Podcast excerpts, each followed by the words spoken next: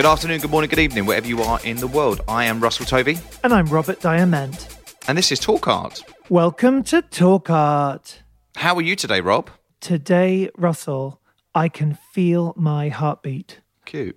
And I have just come back from a, a holiday, a kind of retreat, if you will. And it's got me thinking a lot about uh, how important it is for self care and to, um, in a world where we we exist kind of with a new limb, which is a telephone or a screen or a tablet or something, um, mm-hmm. or even our computers. Um, it seems to have become a new dimension, like a new body part almost. And it really got me thinking on my holiday when I was looking up at the sky a lot about how we all have to slow down and the importance of human interaction. And I went away with one of my friends and we were just talking loads and kind of spending more time than we would normally together. And it was really special because you start to realize the importance of human interaction and actually being in the real world.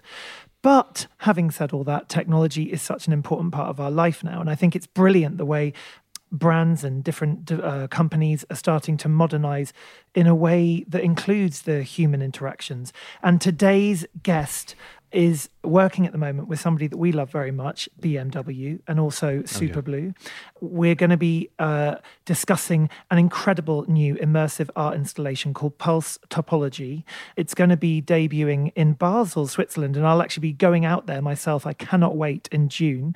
Um, so, for everyone listening, if you're visiting the art fair at Art Basel, you too will be able to experience this incredible um, visionary artwork. Well, actually, we'll, we'll, we'll talk about it in the episode with our guests. So, we would like to welcome to Talk Art Raphael Lozano Hema. Hi, Rafael. Hi, Rafael. How hey. you doing? Cheers. Thanks for having me.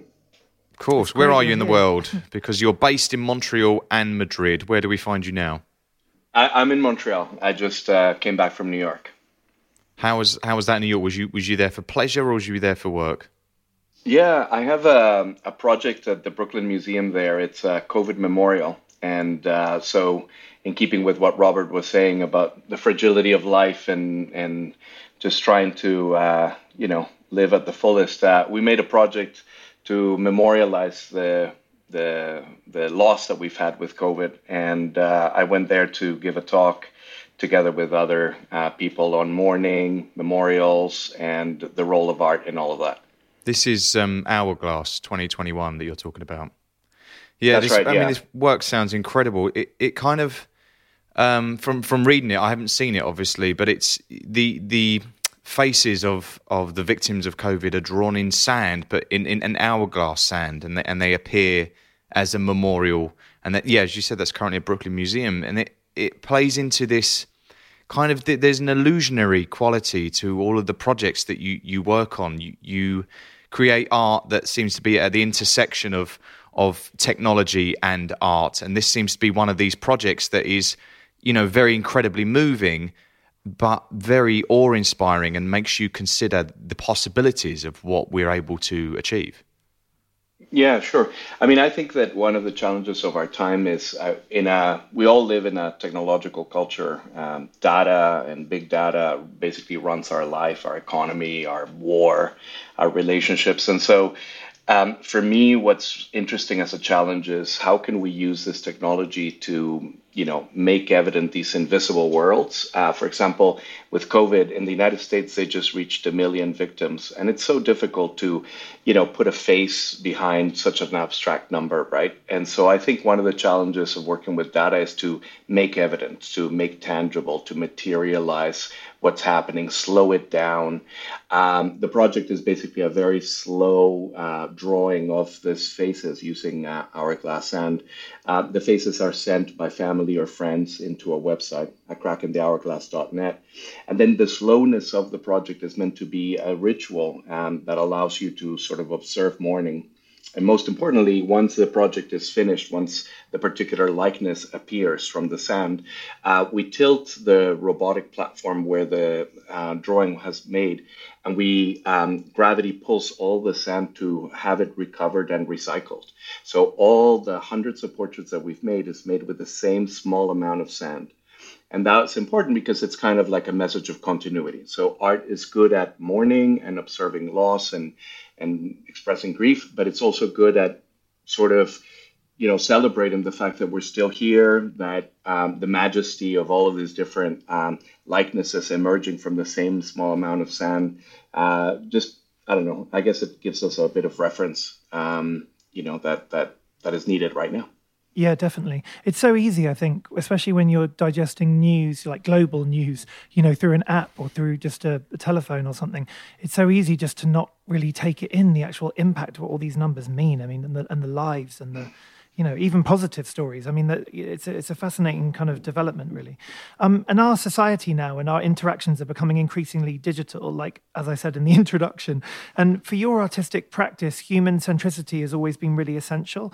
And for this new interaction with uh, you know bringing together kind of humans with technology for your project in Basel. I know it was also a concern for BMW themselves, you know, with their new i7 electric car and this idea of somehow modernizing cars as well. How did you begin this project with with them for Basel? Well, for about 30 years, my, my practice has been about that, about the idea of giving um, an artwork the capability to see and feel and hear the public through sensors, um, through different, display, you know, sort of um, uh, techniques.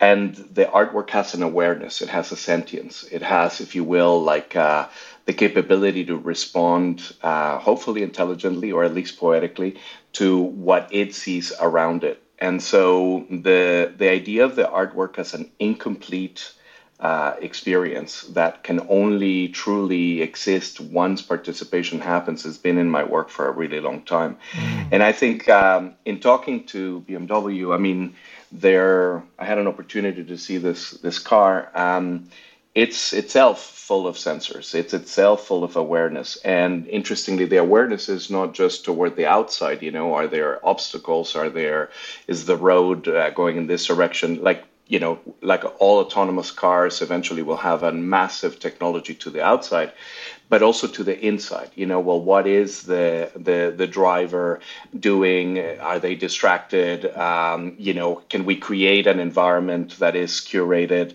to ensure that they have a, a pleasant experience?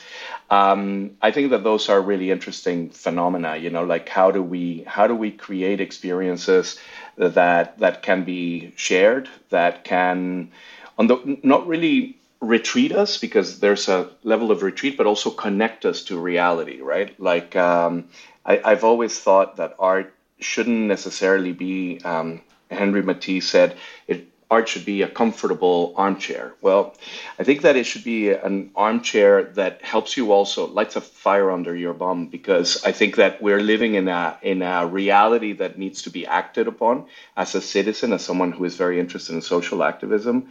I think that um, people need to be given an agency and responsibility toward their surroundings, and so in that sense. Um, intelligence needs to go to the to the outside to the social but also to mm. the inside to the passengers and uh, and have the artwork in, in uh, you know belaboring the connection between the car and the art is not is not necessarily very productive but i would say that this human centric uh, kind of design that bmw is doing does have uh, a connection to the practice that I've been having myself and many other artists. Of course, this is you know I'm part of a, a long tradition of uh, experimentation with interactivity, participation, and and and incompleteness.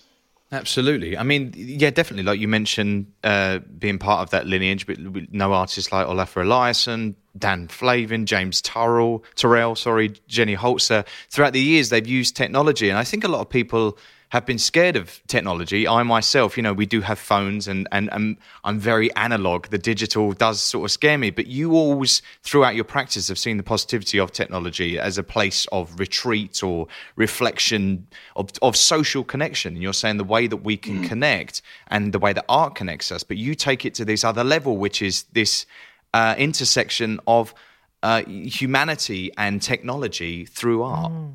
Mm. Yeah, I mean, I would say I, I, studied, I'm a Mexican originally, but I live in Canada. And here in Canada for 50 years, we've been thinking about what McLuhan said, right? McLuhan said that technology is a second skin. It is not a tool, it's something that is more like a language, something that we can't be separated from. So, for example, I don't know in Europe, but here in Canada, eight hours a day, an average person spends eight hours a day on their screen, be it phone, internet, or TV. So, what is what would we be like without technology? We don't know because it's a fundamental part of who we are today. Mm. And the the idea then is let's work with technology not because it's new or because it offers us originality or new possibilities. I hate it when people say, "Oh, this is you know infinite possibilities." A canvas can give you infinite possibilities. Yeah. So it's not that's not the reason to work with technology. To work with technology is because if it is an inherent part of who we are right now, it's really to investigate ourselves, right? It's an inevitable part of our society. So I think that that artists embrace technology because um, it's impossible not to because it's part of whom we are. And uh, our uh, our our challenge is to create something that's connective, poetic, critical, um, out of that technology, as opposed to something that is controlling, surveillance, uh, you know, society of metrics, fake news, and all the other problems that technology brings with it. So neither optimistic nor pessimistic. It's just sort of trying to to to ensure that technology is perverted from the original intent that it had, which is usually to control people. It's a tech wow. sweet spot you're looking for. Yeah, yeah. and how how has um how has Montreal like impacted your work? What's the art scene like there? Because when I was in my uh, teenage years, when I was about 15, 16, I used to be in Montreal a lot, all the way through until my early 20s. I used to come back very regularly for music because me, the music scene there was like amazing with people like Ani DiFranco and Rufus Wainwright and Ember Swift and all these kind of underground rock bands at the time who have now become much more famous. But what what's it like with the art scene? Because I've never really experienced the art scene in Montreal.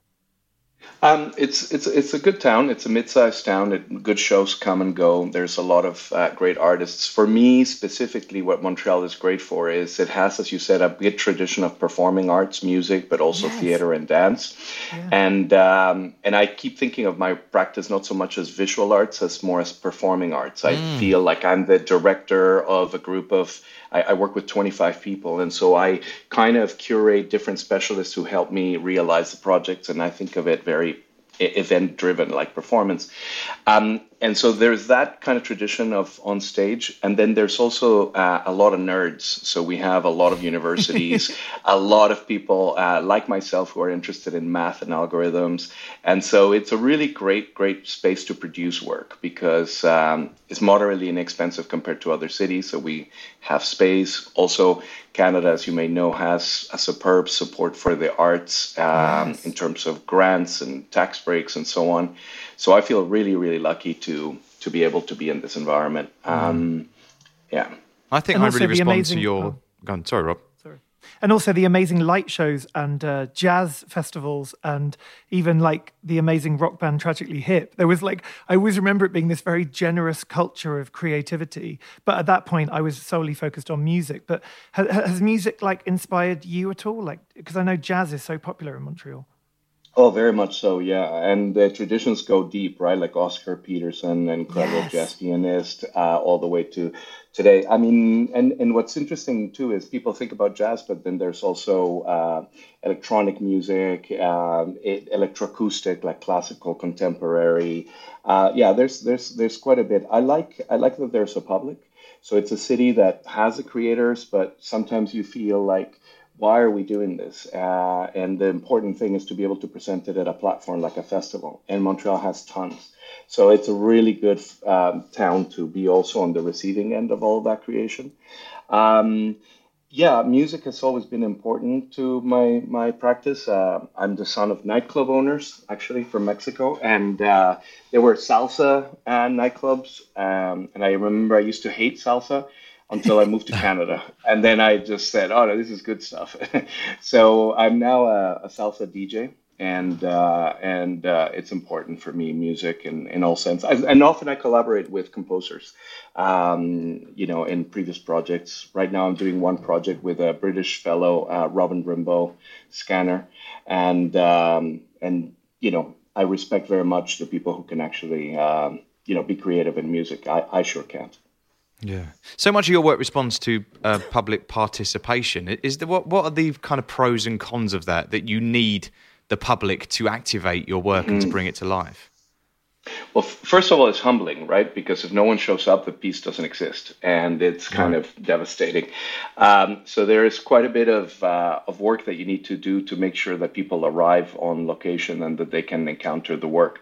One of the things that we often do, for example, 50% of my practice is in public space. So I work in plazas, I work in in you know outdoors, and uh, we try for these projects to be in the quotidian space, right? We don't want them to take a bus to go see the project somewhere in the distance mm because then they're expecting firework displays or some kind of show. Whereas these pieces are closer to fountains, right? They're all, there's no beginning and no end. They're constantly changing, and in that sense. Um, for me, yeah, the possibility that there's nobody is is brutal because then the project doesn't develop.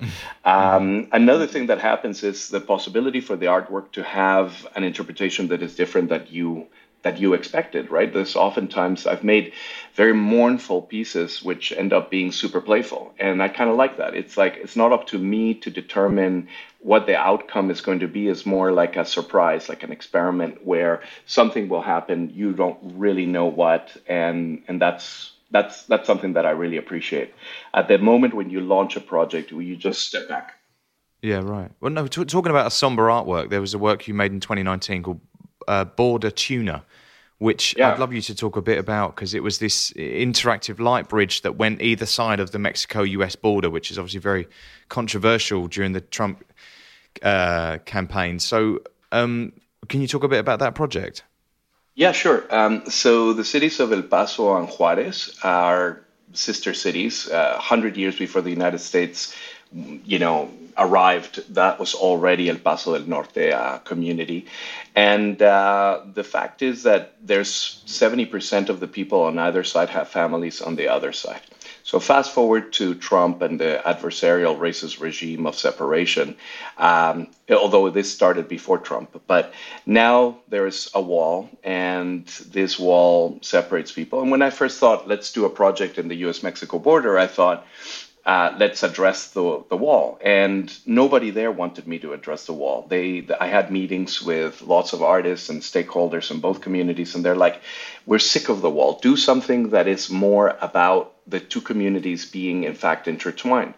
Um, and so mm. the project basically was massive bridges of light made with 10,000 watt uh, xenon searchlights. Um, the bridges of light worked as follows. There were six stations, three in Mexico and three in the US. And you had a little dial so that uh, in each of the stations, you could actually control where the lights were pointing at. So as you tuned it, it would scan the horizon, penetrate the airspace of the opposing country. And when my lights and your lights intersected in midair, the computer would open a bidirectional channel of communication so that you could hear me and I could hear you. So the lights would bling, uh, wow. would, would glimmer a little bit like uh, Morse code. And if I could hear you, we could have a really nice conversation. Now, if I didn't like what you were saying, I could just tune you out and look for somebody else. Um, so it was it was really about listening. How do we listen to each other um, through these massive bridges of light? And uh, for you know the couple weeks that the project was live, every night we got tens of thousands of people coming to the border, not for division, but as a place to meet. Um, and so people, yeah. families, families that were separated were reunited. We had lots ah. of uh, uh, singing and a lot of uh, memorial things, and then we also had, uh, you know, people flirting, for example. So it was it was just lovely to create a platform where people would uh, would would be in touch with each other. And very importantly, that this platform was out of my control. No one was selling you anything. There was nothing uh, to do other than just speak to strangers on the other side of the border. And um, the project was really, really successful in that sense. It was a lot of really interesting conversations came out. Is it temporary? Was it? What was the legalities of that? Yeah, the, the, legalities were, it was difficult because imagine going as a Mexican to ask uh, Homeland Security to allow me to bring in 200,000 watts of power yeah. and, and yeah. point to point microwave antennas pointed straight into the US. In the end, they let me do it. And uh, honestly, that's also part of the project. You know, how do you negotiate for these? You know, mm, governments, authorities to to allow this kind of connection to happen. The honest truth is, we all have a, an understanding of the border that is given by characters like Trump.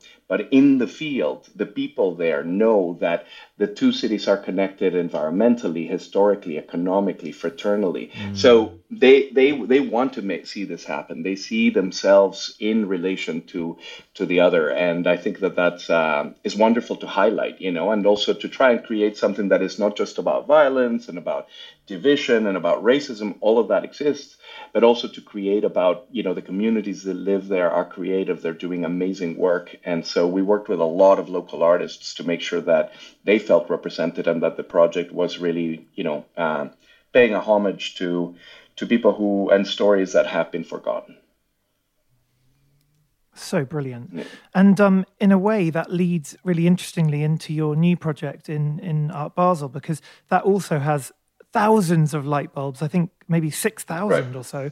And it's also following on from the history that you're so well known for now of kind of um, a participatory, sorry, a pa- participatory, um, particip- I can't say it. Oh, for, oh, God. For, that you're known for a participatory installation um, often um, using the actual visitor's own like heartbeats or their breath or their voice or their fingerprints and that's actually what activates the artwork their kind of real-time biometric data. Um, so can you speak about about how this this project has come to be with these 6000 light bulbs? Sure. So um, for about uh, almost 20 years i've been making artworks out of heartbeats. So the story real quick is my wife was pregnant with twins I learned that the ultrasound machine could let you hear the heart of the baby. And be, being a nerd, I asked for two ultrasound machines so that we could listen simultaneously to the heartbeat of the boy and the heartbeat of the girl. And they were completely different. They were making this kind of syncopated, uh, minimalist music. It was kind of this repetitive things that go in and out of phase. And I thought, okay, we need to grab this and make it into a massive choir with everybody's heartbeats, um, you know, sort of syncopating in a room.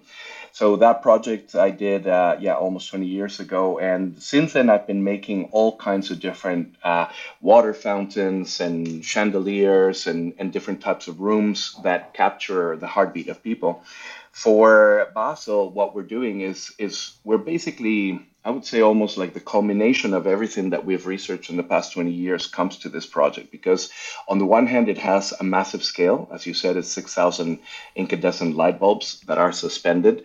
Um, they're suspended creating labyrinths of uh, upside down crests and valleys so that it's very immersive in that way and you kind of traverse the topology um, but most importantly, there are six sensors that uh, use computer vision to detect your heartbeat. So you put your hand under one of these sensors, the computer does an electrocardiogram of your of your of your heartbeat, just basically looking at coloration of your skin, because the camera can detect when blood flows. And then we convert that into a, a heartbeat recording, which pushes the oldest recording. So think of this 6,000 light bulbs as each representing a different person from the past. And every time a new recording gets added, an old one gets removed. And crucially, we also do the sound. So when no one's participating, you see and hear the past 6,000 heartbeats. And for those of you who like like subwoofers, or I, I love bass, it's maternal. So we've got like this massive subwoofers that just beam the 6,000 heartbeats. It's it's very it's a rumble that's very robust. But when you put your own hand, you hear your own heartbeat. You hear it in relation to everybody else who's live. Wow. So the sound component is a is a big part of it too and the project again is is it's all recordings uh, of people who have uh, decided to participate.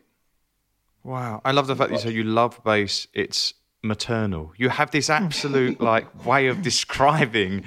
You know, electronic. You're an electronic artist, but the way of describing all these elements, it, it's just, it's just fascinating. You're so forward thinking, and you've obviously got an incredibly scientific and mathematical brain, as you said, and you're a nerd for it. How did you then translate that into art? How did art come along and you went, hang on a minute, I'm obsessed with all these algorithms, but let me make, you know, a, a, a sculpture out of this? It's uh, it, it, I I had a lot of friends who were composers, choreographers, musicians, writers, and I noticed that I had no talent in any specialty. So I kind of became the director of a small group of theater that we had, and I would just basically tell people what to do. I could program, so I programmed some stuff. Um, then fast forward to just understanding that the theatrical could stay in an artwork, right? Like we had one of my very, very first artworks was uh, a human eye that would follow the choreographer anywhere she went on stage. And um, at the end of the performance, we'd invite the public to try it. And that's when that fourth wall would come down, and you'd realize people had been thinking that it was rehearsed, that she was just walking and the eye would follow her. But the moment they tried it and it followed them, it had a, an additional impact. So mm.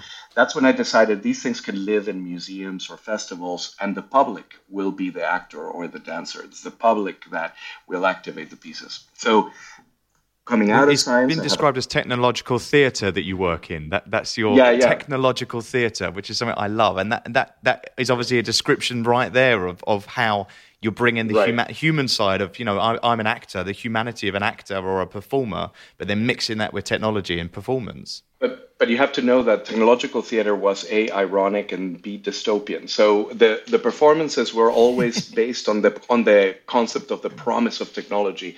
Like the actors, they would tell you how great this is going to be, and there would be like this pitch about how this is going to empower people and all these things. And then gradually everything went wrong because what I like um, is is a kind of sense that that there is nothing neutral, nothing natural about this, that we need to question it, right? That we can't just let it, you know, give it a free reign on, on, on our life. Um, at the end of the performances, all technological theaters ended with an apology and uh, telling people that they should have gone to a movie. Um, it, it, it, was, it was a, it was a device that we created to sort of betray some of the expectations we have about technology emancipating us or something like that. I think that that's um, right. you know BS. right, right, and you, you actually recently went to Munich to the BMW headquarters, and you actually got to meet yeah. some of the engineers and designers behind their new um, electric car, the i7. Can you speak a bit yeah. about that experience of going to Germany? For sure. Um, so when Superblue first said, "Hey, let's you know let's work with with BMW," I thought this is great. Uh, what I'm most interested in is the engineers and designers. Um, the car itself is lovely, but I don't particularly have a fetish about cars. But I do have a fetish about you know, like I said, algorithms about aesthetics and about uh, making things possible. So meeting the engineers and designers and starting this collaboration with them was great. I mean, first of all, the the access is is wonderful. Um, understanding what their our differences are. So when they make a mistake in their design, someone might die. Whereas in my case, you know, I can make as many mistakes as I want. They create cars over periods of years. We develop pieces very swiftly. So it was nice to see those differences. And then also, for example, on in terms of what we enjoyed doing together is, for example, the understanding of light. One of the things that I really liked about the team is they were very much into restraint.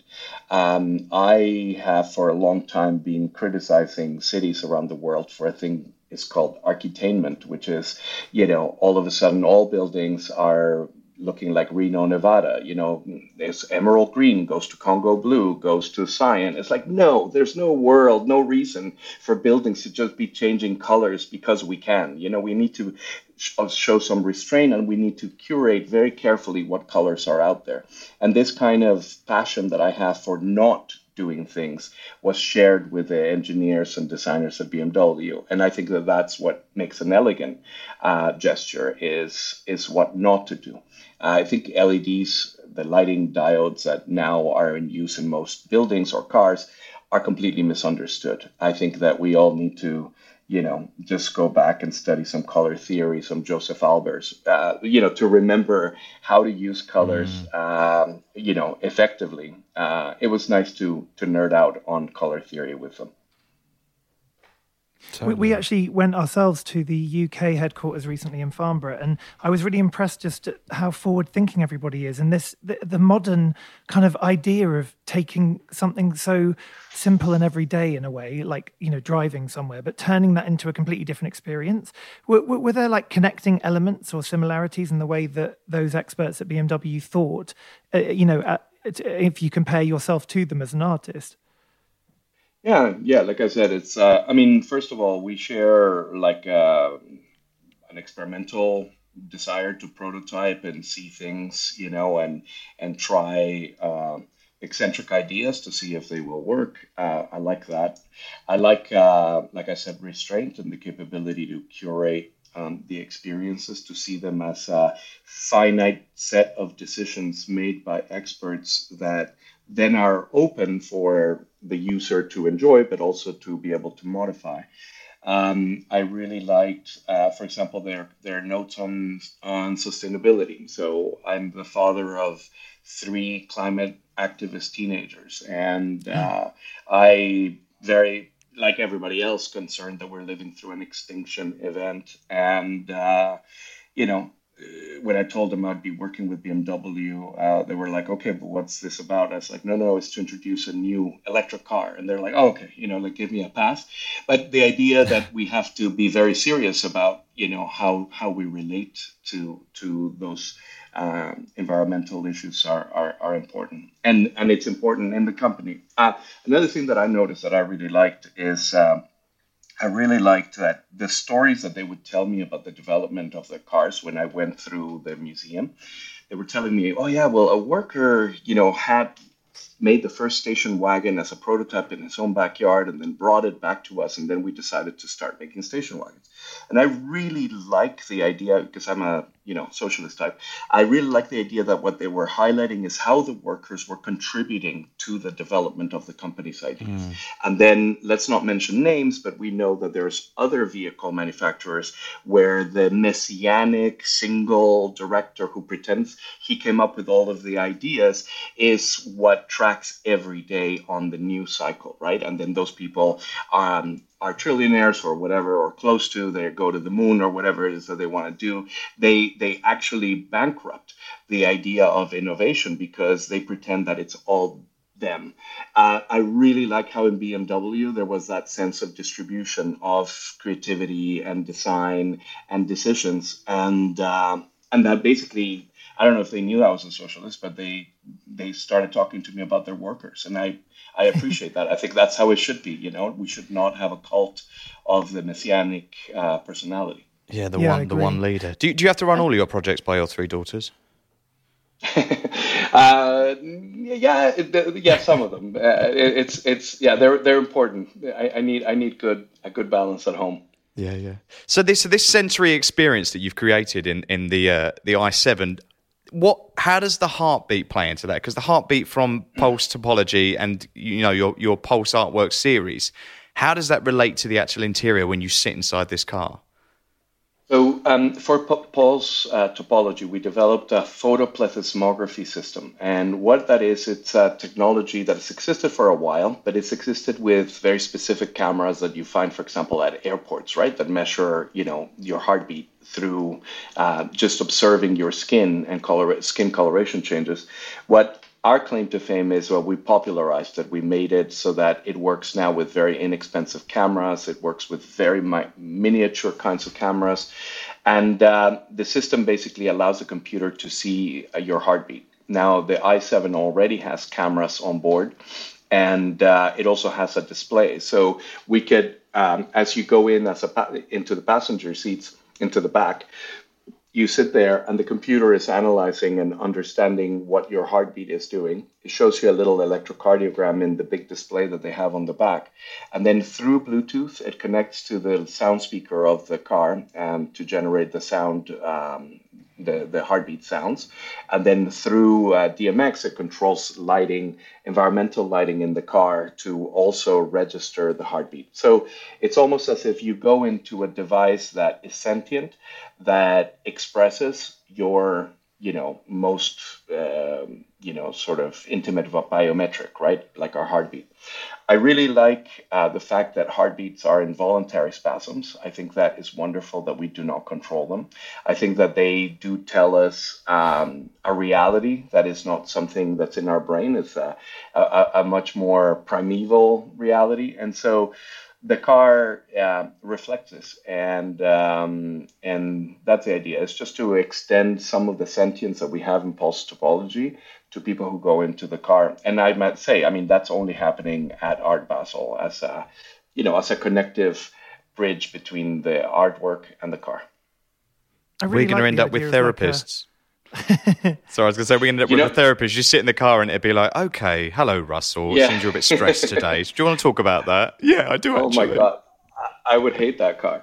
But you know, here's the thing about the, the, technology. The technology that we are developing is it does actually detect, um, you know, things like uh, arrhythmias and all kinds of different cardiac problems. And in the past, uh, you know, sometimes some output is, is suspect, and people ask us, uh, should I go to a cardiologist? It's like, dude, this is just art. You know, like uh, we we can't confirm or deny, yeah, you go to the cardiologist. Uh, but it does it does sense those kinds of arrhythmias, and when you hear those amplified into the big canopy of light or in the car, it it does the rest of the people who are hearing it, something that is normal to someone who lives with arrhythmia, all of a sudden you can understand how how they must feel because it's quite uneasy. So yeah, there's a level at which the information can also be medical, but we we make no such claims. We just say this is a just a design art project. Um, you know, consult your doctor. Yeah, it's it's an it's an in-car artistic interaction. Yeah. I love that. Mm. Um, how, how has sustainability actually like informed the development of your practice in more recent times? Because obviously it's a global um, kind of discussion, and there's and, and and and action as well. Like people are all coming together all over the world now. Like, is sustainability something now at the core of your practice? Yeah, definitely. I mean, it's it's something that's aspirational. I mean, I have massive um, blind spots. Like, for example, I I'm constantly on an airplane, and that continues to to this day. And so I can understand that I'm part, you know, partly complicit with what I denounce. Um, I don't have a solution yet for for those problems. But at the studio, some of the things that we're doing is, for example, uh, when we first started doing um, the light projects, they were all incandescent light bulbs that were using 300 watts each. Now we have LED filament light bulbs, which are, I think, uh, average is half a watt. So you you know you've done a 600 fold improvement on on your consumption.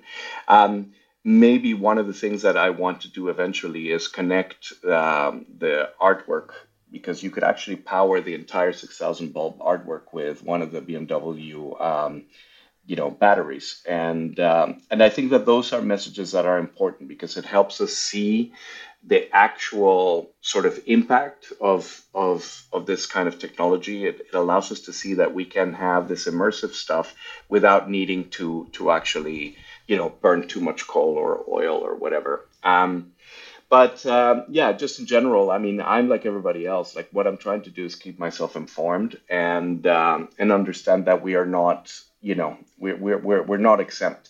Uh, sometimes I, I I told my daughter is like, oh, you know, I have so much hope because your generation, this and that, and she's like, what's wrong with you? You're alive in this planet. I we need we need you to also take leadership, and um, and I think that she's right. Yeah, we are we're trying to pretend that it's somebody else's problem when it's really ours.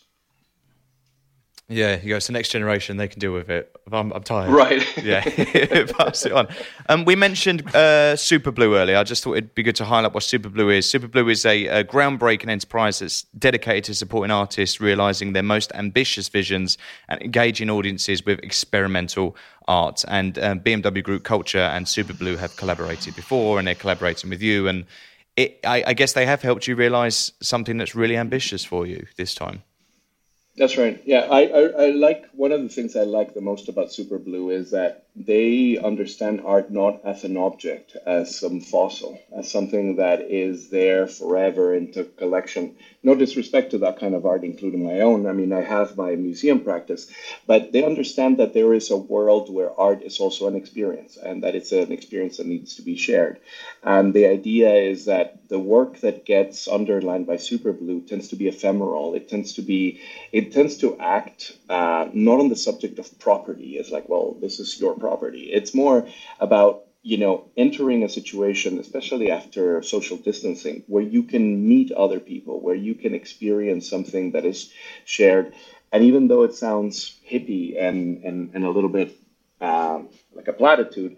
I do believe that the objective of art is for people to come together. Um, the great Marxist uh, composer Frederic Rzewski said, "You know, this is this is what we strive for: for people with disparate backgrounds to come together under an, an, artwork for discussion, for community building, for questions, for you know the the, the place where people can can speak and experience. Um, and I think that yeah, Super Blue is trying to do that, and um, and I'm for it. And what, what would you say is the essence of a kind of successful collaboration? You know, like right now, you're obviously collaborating with Super Blue and BMW i, but like, wh- when does a collaboration work most effectively? when there's mutual respect. I find that a lot of times uh, I've turned down many collaborations with many companies, um, and that's can you name them? Can you name any of those companies? no, sure. Actually, I can if you want. Right? no, Do you no, want no, them? I, I can. Yeah, yeah, yeah. But it's great. Go on, yeah. No, I'll tell you one that I turned down. They wanted me to do a massive project in Washington D.C. And I said, sure, I'll be your guy, so long as it's coinciding with a new philanthropic um, initiative that you will have to protect the real Amazon. So if it's to do that, then sure, count on me to be able to do a project together. So it's not, I mean, it sounds really pretentious and virtue signaling, but I think that artists, especially as they get older, um, they need to be more and more selective and they need to, you know, to the maximum extent of their ability, stay true to their messages, uh, have integrity, and turn down collaborations that don't work. Collaborations that don't work are the ones where the brands um, want to use an artist kind of like as an interior designer or decorator. Again, um, my respects to those who are interior designers or decorators, but I don't want to be a part of a relationship where I basically, you know, I'm using my work to uh, to justify, legitimate, or or in any way, shape, or form uh, not contribute. I believe in contribution, and BMW is a rare company. As you may know, they have a big tradition of working with other artists, artists that I admire, like Jenny Holzer or Robert Rauschenberg. Or mm. there's so many examples of how they've managed to collaborate with artists while respecting their integrity, and that's that's what I'm hoping is going to happen in Basel. Amazing. Well, we're going to get on to our final questions that we ask every guest that comes on. The first one is if you could do an art heist, but we'd like to make it BMW centric. So if you could do a BMW art car heist, and you just mentioned Jenny Holzer, but obviously there's been like Andy Warhol, Jeff Koons recently, Alexander Calder. There's been a lot over the years. If you could steal any one of them cars nicely, you wouldn't get in trouble. What, which car would it be and why? Uh, it would be Jenny Holzer. I mean, I think that her work is uh, such a beacon of of you know of social responsibility, of poetry, the usage of light and electronics. She's never shied away from that. So this would be a, a, a spirit that that I would like to uh, to uh, to be around. So I would I would take her car. Yeah, and also there's a real connection between you and Holzer because I remember there was a quote you said once about how technology can move forward beyond functional design to evoke wonder, and that it's a poetic interpretation of how human and technology will interact in the future. And I really think that that sort of idea is very within her work as well, and trying to bring about change and social change through art, making people think and wake up. That's right, and I think that ultimately, I'm looking now at the car. So, so it was just decals, but they're, you know, it's a beautiful piece. It says "Protect me from what I want," and mm. uh, it's it's one of her key uh, statements, right? That she had, you know, has perhaps what best known for that. Um, protect me from what I want is just such a beautiful call for today. You know, in consumer society, we're just, uh, you know, always always needing more, always needing to to look for happiness in in purchases. So I really like uh, I like the circularity of that work. Um, but yeah, just to go back to her, I mean, I think that art needs to be a disruption, right? I think that art needs to convince us to not be complacent and uh, and to ask questions. Um, any artwork um, that I'm interested in is an artwork that is out of control. It's an artwork that has its own emergent behavior and phenomena. And uh, the, the, Francis Bacon used to say that we won't know for 40 years what is uh, worthwhile artwork. It takes a while. You know, one must try to do a bunch of shit, but it's only 40 years later that we can look back and say, okay, that seemed to be a contribution. Um, so stay stay humble and um, and just keep trying um, to and, and, stay tuned. Yeah, just, stay humble yeah, and stay, tuned. tuned. Yeah. yeah. yeah. The other question we ask every guest is um, what's the best advice you've ever received in terms of your art and art making? Um, meditate. Um, I've been I fought meditation for so long. Everybody told me, Rafael, you are ADHD, you're a workaholic. You what you need to do is find meditation. And I'm like, shut up. Like what are, what are you talking about? And then finally COVID COVID came in. I got COVID pretty bad. And I started meditating and it's like oh, you know what? They're, they're onto something. This whole breathing thing, I used to hate. Like, you know, don't ask me to take a deep breath. You know, panting is the correct evolutionary solution to the problem I have right now. Mm-hmm. Uh, but it's not about breathing, it's about breathing out. And uh, I think that, yeah, it's, I, I, know everybody knows how good meditation is, but I found out late and I wish I had heard that um, advice earlier it's quite fascinating when you work with the human breath at times that you're so reluctant to like realize its potentials beyond art i suppose. Um, what is your favorite color? What's your favorite color Rafael? Uh, probably black. Oh why? That's a rare one. Yeah yeah i mean i um, i've said in the past that i um, i really like the um, uh, the idea that light is not spiritual, like oftentimes when you think of the masters of art, uh, of light art, people like Turrell uh, or Flavin or or Irwin. I mean, it's all about this kind of expression of an inner light. Uh, I believe Turrell was a Quaker or is a Quaker, um, which is lovely. I mean, I think this is beautiful work. But I come more from a darker place. I come from the light of interrogation, the light that blinds you the light of explosions of the solar explosions that make life. I like the this violent light because I think it's it's an unexplored side of light. Like for example, the choppers, um, you know, with searchlights looking for Mexicans at the border. I like to think about light not necessarily as this pure and beautiful thing.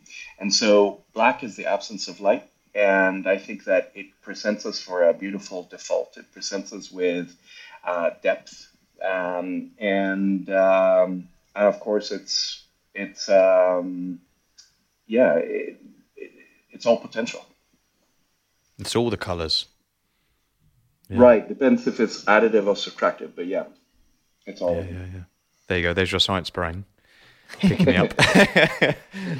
um, well, thank you so much. This has been I- incredible. Um, yeah, this is uh, the first presentation, Pulse Topology. Maybe there'll be more beyond, but it's going to be seen the first time in Europe uh, at Basel, and then the interior of the BMW i7, which you're working on.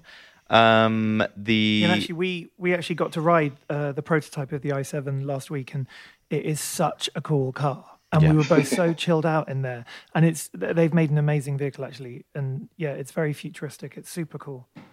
Mm-hmm. Yeah, it was very uh, very cozy, a very sensory. Environment. Even the Hans Zimmer like soundtrack and stuff. There's all these like noises that happen that Hans Zimmer's actually engineered. The uh, the uh, soundtrack, you know, legendary musician. So yeah, it was very cool. It's very cool. But um, yeah, so for everyone listening, please go to uh, at Talkart and we'll be posting images of today's episode. Are you on Instagram, Rafael? I am, yeah. Lozano Hemmer. Lozano uh, Hemmer. Lozano Brilliant. Hemmer. Yeah. And you can and, also go uh, to at superblue.art and at BMW Group Culture and also at Art Basel and hashtag Pulse Topology. During the fair in June, they're actually going to be, um, if you go on that hashtag, you'll be able to see all the live um, photos and people will be posting their own images. It's going to be a really inclusive um, artwork. I cannot wait to be part of it myself and get to meet you in person. It's going to be brilliant. Same. Very excited. Well, thank you very much. Thank you, Rafael. Thank you for Thanks, listening, guys. everyone. Thanks,